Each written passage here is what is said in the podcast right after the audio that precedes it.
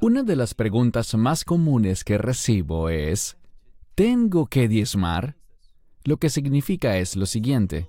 Todavía tengo que cumplir como creyente del Nuevo Testamento, como seguidor del Mesías Yeshua, de Jesucristo.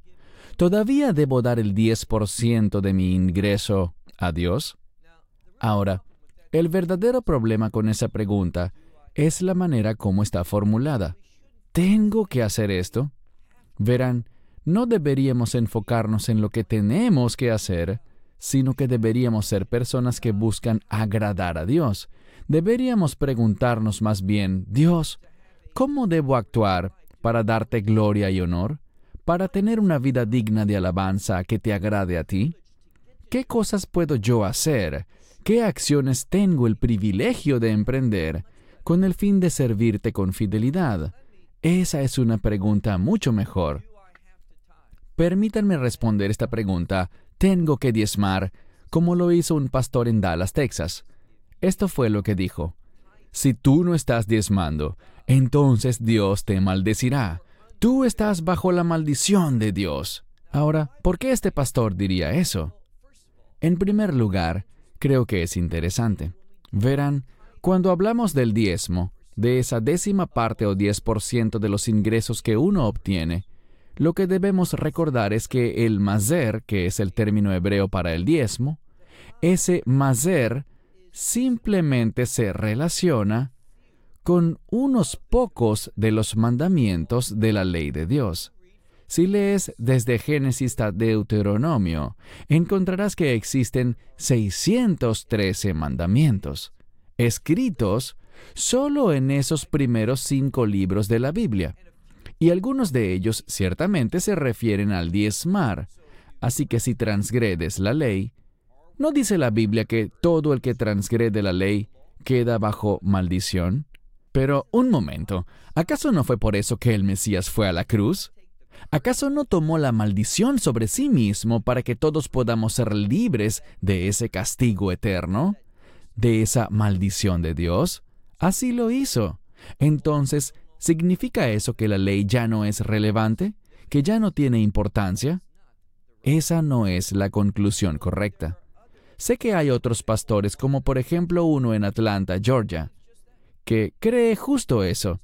Su deseo es desenganchar el Antiguo Testamento del Nuevo Testamento para que el Antiguo Testamento simplemente desaparezca.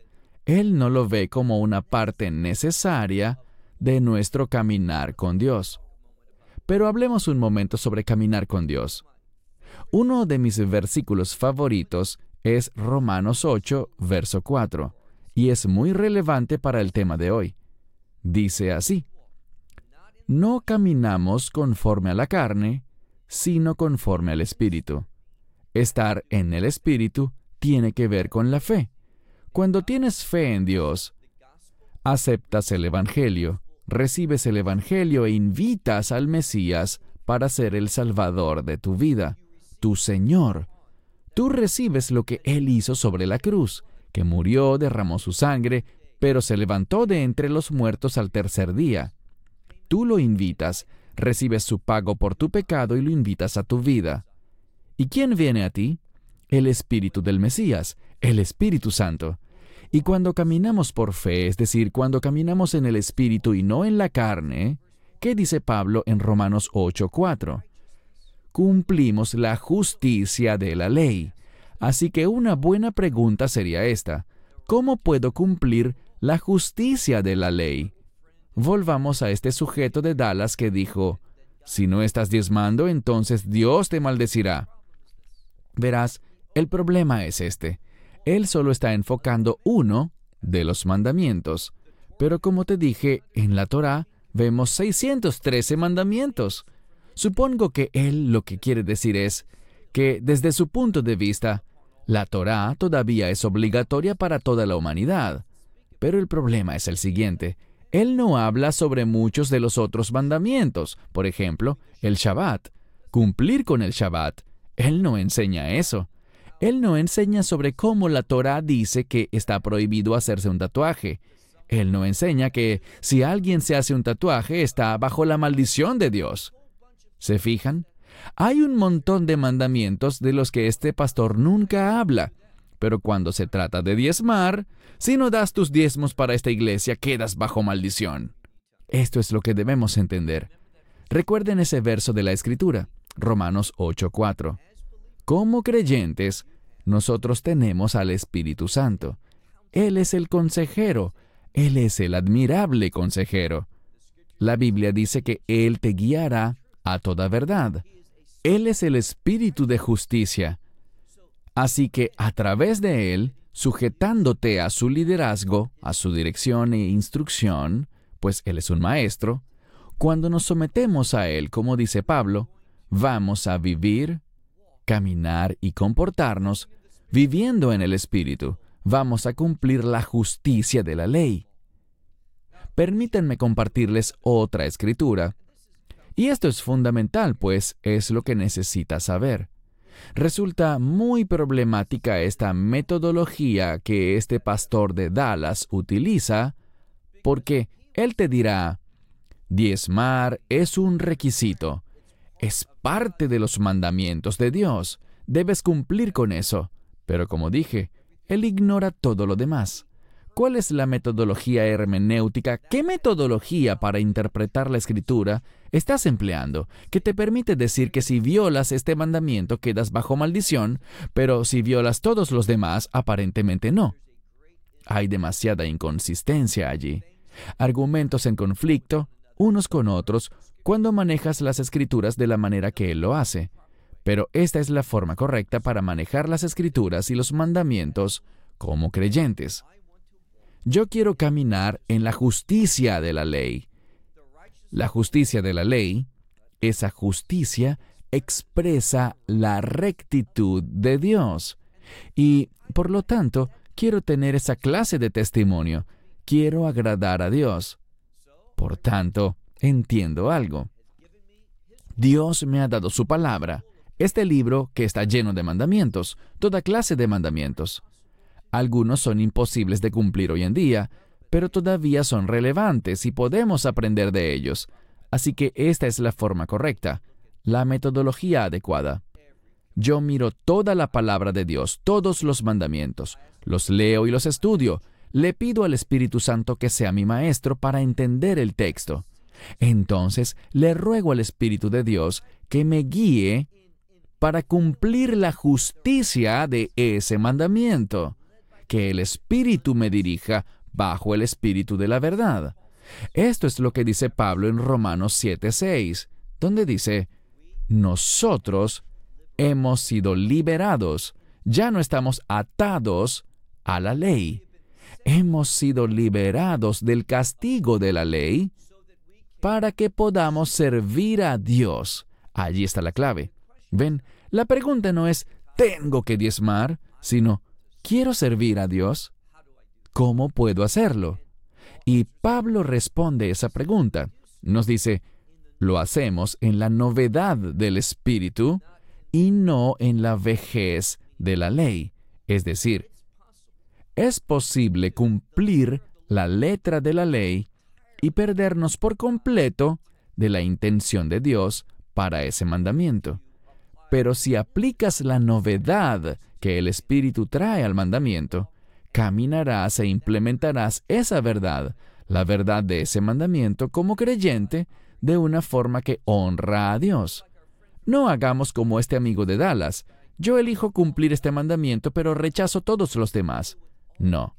Estudiamos todos los mandamientos bajo el liderazgo de ese admirable consejero, ese maravilloso maestro, el Espíritu de verdad abrazamos toda la palabra de Dios, buscando implementarla en nuestra vida bajo la novedad del Espíritu. Y eso es exactamente lo que veremos con respecto a los diezmos en la lección de hoy. El diezmo para muchos es un tema confuso, pero no debe ser así. La gente habla sobre el diezmo primero, el diezmo segundo y un tercer diezmo. ¿Existen realmente todos esos diezmos? Sí, es verdad. Así que si hay un primer y un segundo diezmo, Espera un momento, ¿debemos entonces dar el 20 o el 30%? Debemos hacerlo bíblicamente. No caigas en la trampa de ciertos términos confusos que mucha gente utiliza. Debemos ver qué dice la Escritura. Así que iniciemos. Podemos hacer esto muy brevemente y aún así ganar una profunda riqueza en conocimiento. Vayan entonces conmigo a Génesis capítulo 14. Libro de Génesis, capítulo 14. En este pasaje veremos a Abraham, quien por supuesto luego se convirtió en Abraham o Abraham. Pero en el momento de este pasaje su nombre no había cambiado. No obstante, lo llamaremos igualmente Abraham.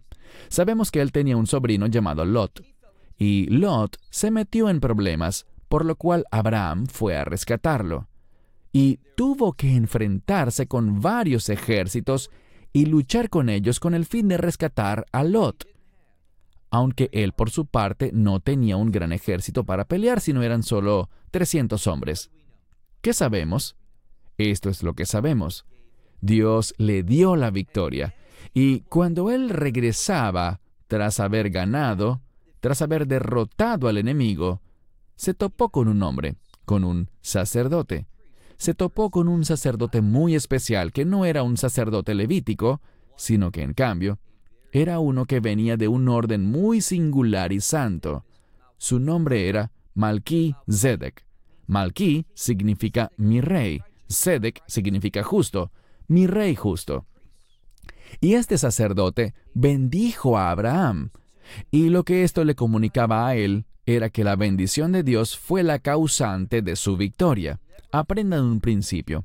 Nunca experimentarán la victoria a menos de que Dios sea quien la provea. Y noten lo que pasa aquí. Génesis 14, 20. Lo que descubrimos es lo siguiente. Nos encontramos con una declaración que dice, Bendito es el Dios Altísimo, quien entregó a tus enemigos en tu mano. Esto es lo que Melquisedec le está revelando aquí. Abraham, tú saliste victorioso por esta razón. El bendito Dios Altísimo ha entregado a tus enemigos en tus manos. ¿Y qué hizo Abraham? Y noten algo, él no fue instado a hacer esto por algún mandamiento de Dios. ¿Fue resultado de qué? Resultado de ser un hombre de fe. Dice aquí, y él le entregó a él, es decir, que Abraham le entregó a Melquisedec, quien en esencia es el sacerdote de Dios, él le entregó a Melquisedec el diezmo de todo. Esto es lo que le agrada a Dios. Él no le dijo, Abraham, te di la victoria, ahora dame el 10% de todo lo que tendrás en tu vida. Dios no le dijo eso. Abraham caminaba en la fe. Y noten algo más. Estamos hablando de algo que ocurrió unos 400 años antes de Moisés y de que la ley fuese revelada. Los diezmos no existían, no habían mandamientos relacionados con dar el 10%, pero caminando en la fe, podríamos decir, siendo obediente a la guía del Espíritu de Dios en su vida, ¿qué hizo Abraham? entregó ese 10%. Él diezmó. Insisto, no fue porque tuviera que hacerlo, sino porque quiso hacerlo. El Espíritu de Dios lo dirigió a tomar esa decisión. Ahora, veamos otra escritura. Pasemos en el mismo libro de Génesis, pero no un relato sobre Abraham, sino sobre otro gran hombre de fe, un hombre llamado Jacob. ¿No te encanta ese nombre? Jacob. Jacob significa, como sabrás, uno que sigue a alguien. Y en su contexto, Jacob significa uno que sigue a Dios. Viene de la palabra hebrea Laakov. Laakov ajarei, seguir a alguien. No crean en los antisemitas que dicen que significa engañador o suplantador. Aprende hebreo, no creas simplemente y repitas lo que oyes de otros. Noten lo que dice este hombre de Dios, Jacob. Verso 20. Génesis capítulo 28, verso 20. Hablemos un poco sobre el contexto. Jacob está en medio de una travesía y él sabe que viajar puede ser una actividad muy peligrosa. Y por lo tanto, él se detiene para descansar en la noche y junta un montón de piedras algo un poco extraño a la verdad, y las acomoda como si fuese una almohada. Pero algo maravilloso sucede. Él tiene un sueño y este sueño tiene que ver con el llamado de Dios.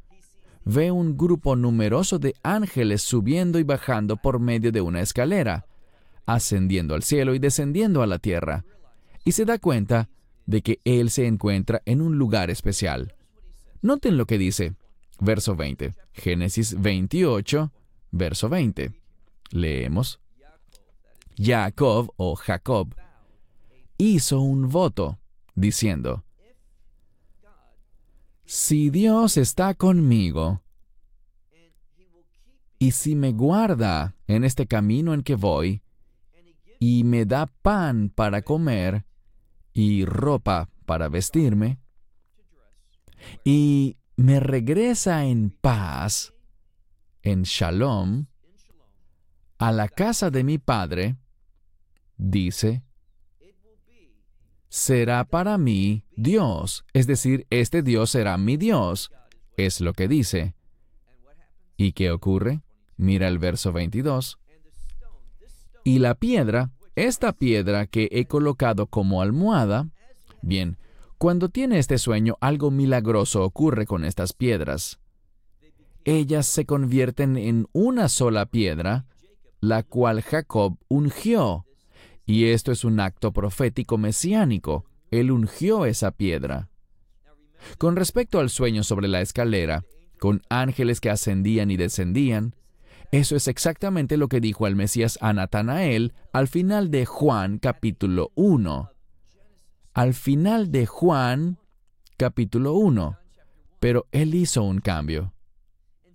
En vez de hablar de una escalera, que los ángeles usaban para ascender y descender, él dijo lo siguiente. Él dijo, verán a los ángeles de Dios descendiendo y ascendiendo sobre el Hijo del Hombre, que Él sería aquel que constituiría el puente entre la humanidad y Dios, entre el cielo y la tierra. Un pasaje muy importante y todo esto se vincula con aquello. ¿Qué más dice? Verso 22. Y esta piedra que he puesto como almohada, ella será la casa de Dios. Y todo lo que me des, Jacob dirigiéndose a Dios, de todo lo que tú me des, que dijo él, yo te daré el diezmo, ciertamente te daré el diezmo a ti.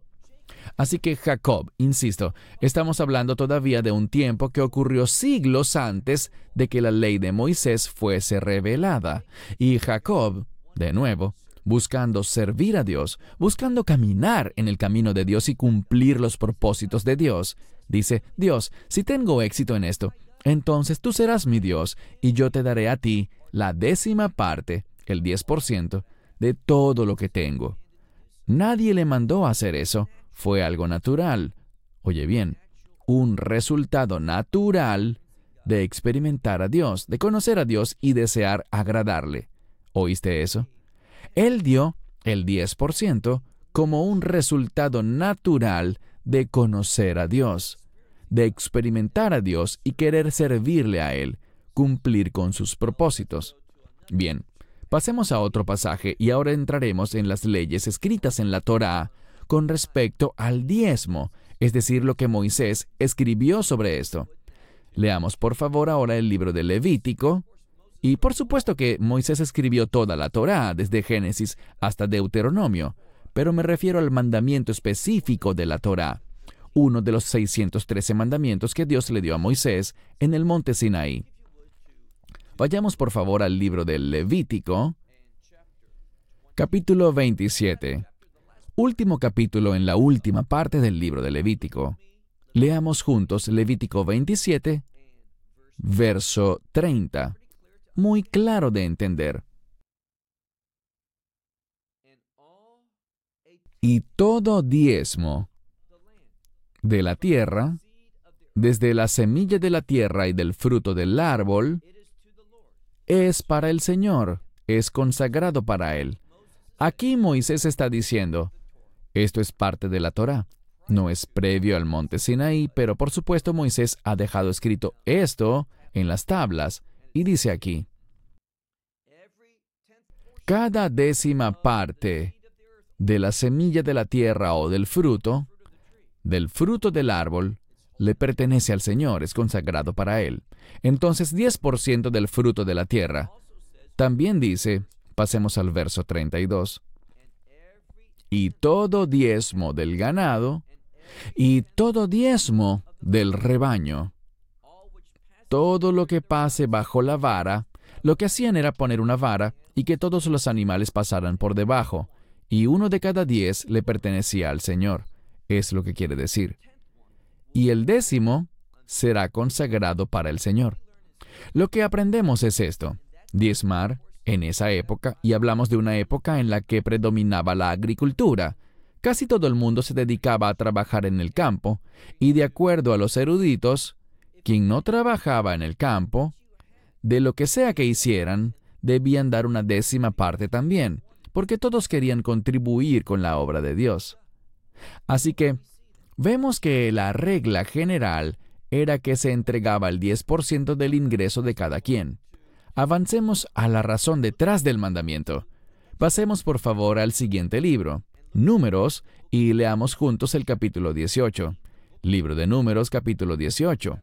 Esto es lo que vemos en este verso que explica la intención de Dios para los diezmos, para esta acción de entregar el 10%.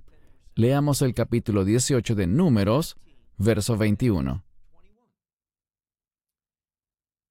Y a los hijos de Leví, estamos hablando de los levitas, he aquí, les estoy dando cada diezmo en Israel como herencia. ¿Por qué?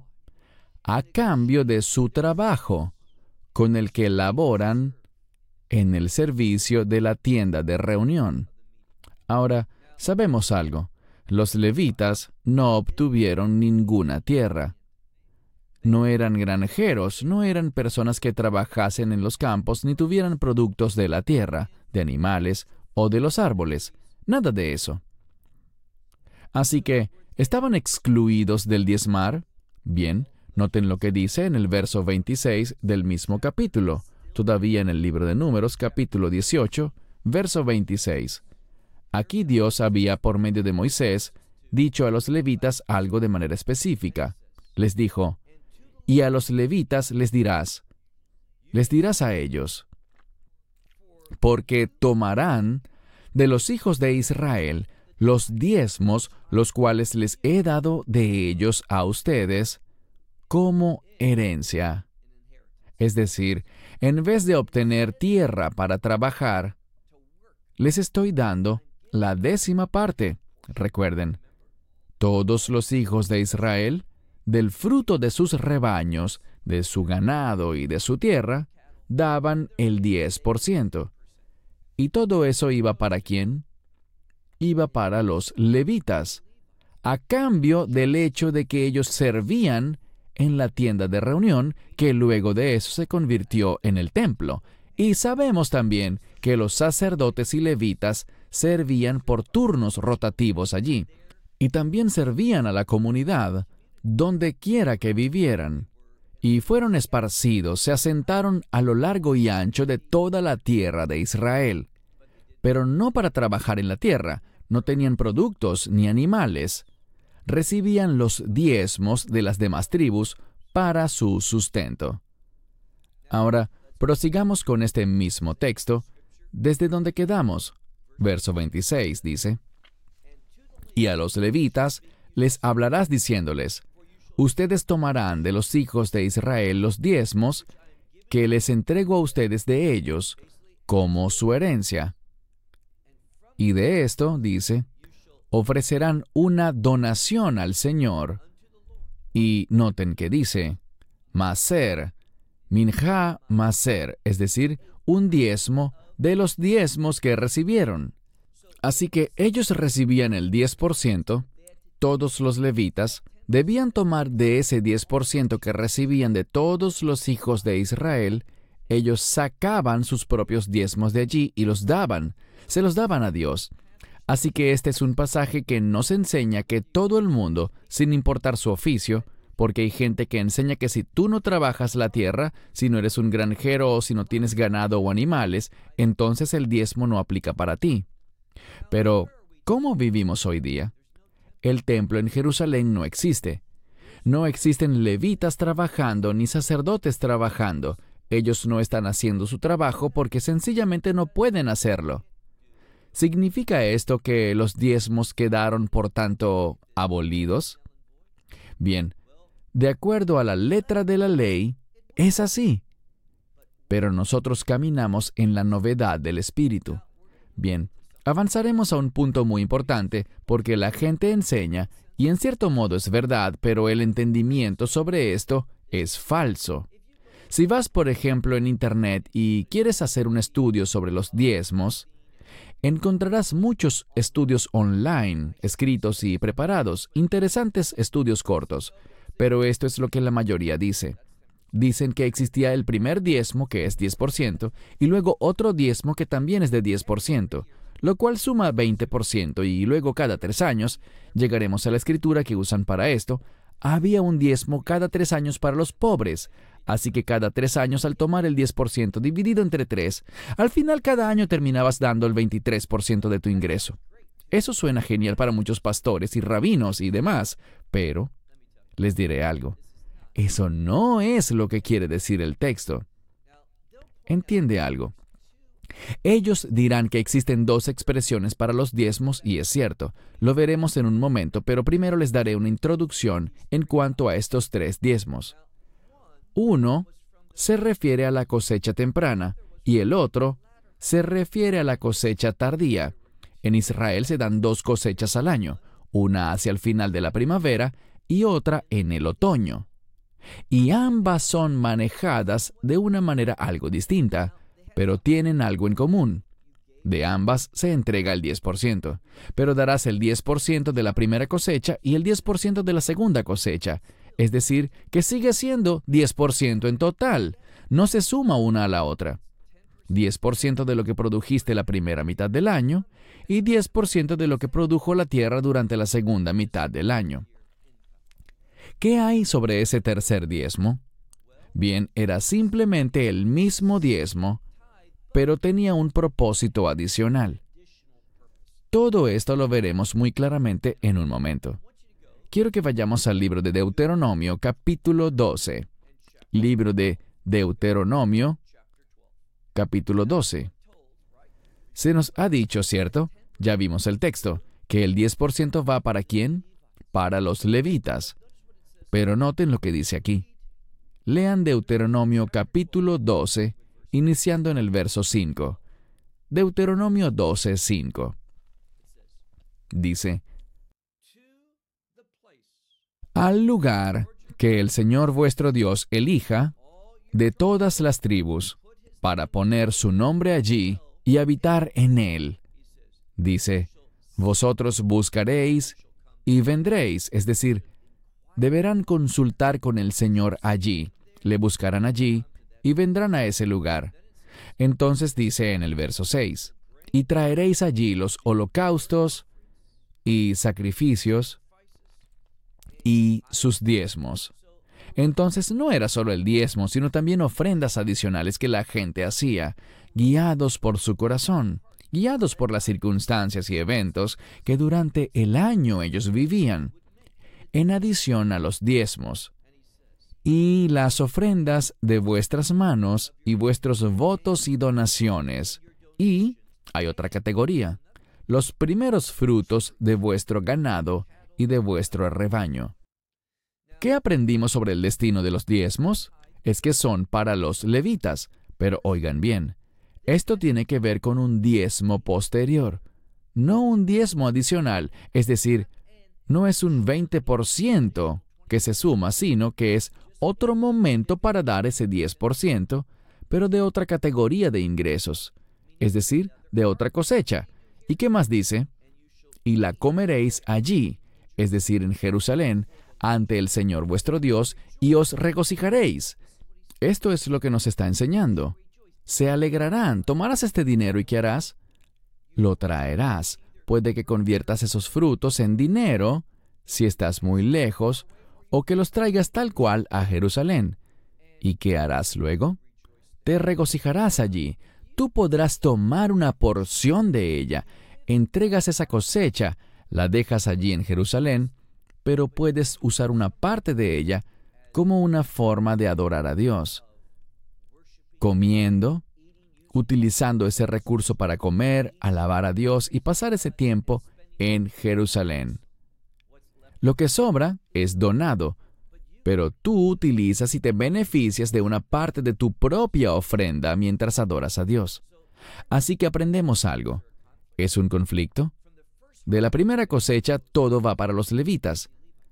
De la segunda, la gente viene a Jerusalén para adorar a Dios y hacer qué? Regocijarse en su alabanza a Dios. Puedes beneficiarte mientras estés allí de esa comida, de esos productos, pero todo lo que sobra queda para la obra. Los sacrificios, las ofrendas, son el sustento de los trabajadores del templo, como aprendimos en el estudio del libro de Levítico, de ese pasaje allí. Pero lo que sigue es interesante. Pasemos por favor todavía en Deuteronomio, pero en el capítulo 14, iniciando con el verso 22. Deuteronomio 14, 22 fielmente diezmarás de todo el producto de tu semilla que salga del campo cada año. Lo harás cada año. Comerás, hablando de esto mismo, comerás delante del Señor tu Dios en el lugar que Él elija para que su nombre more allí.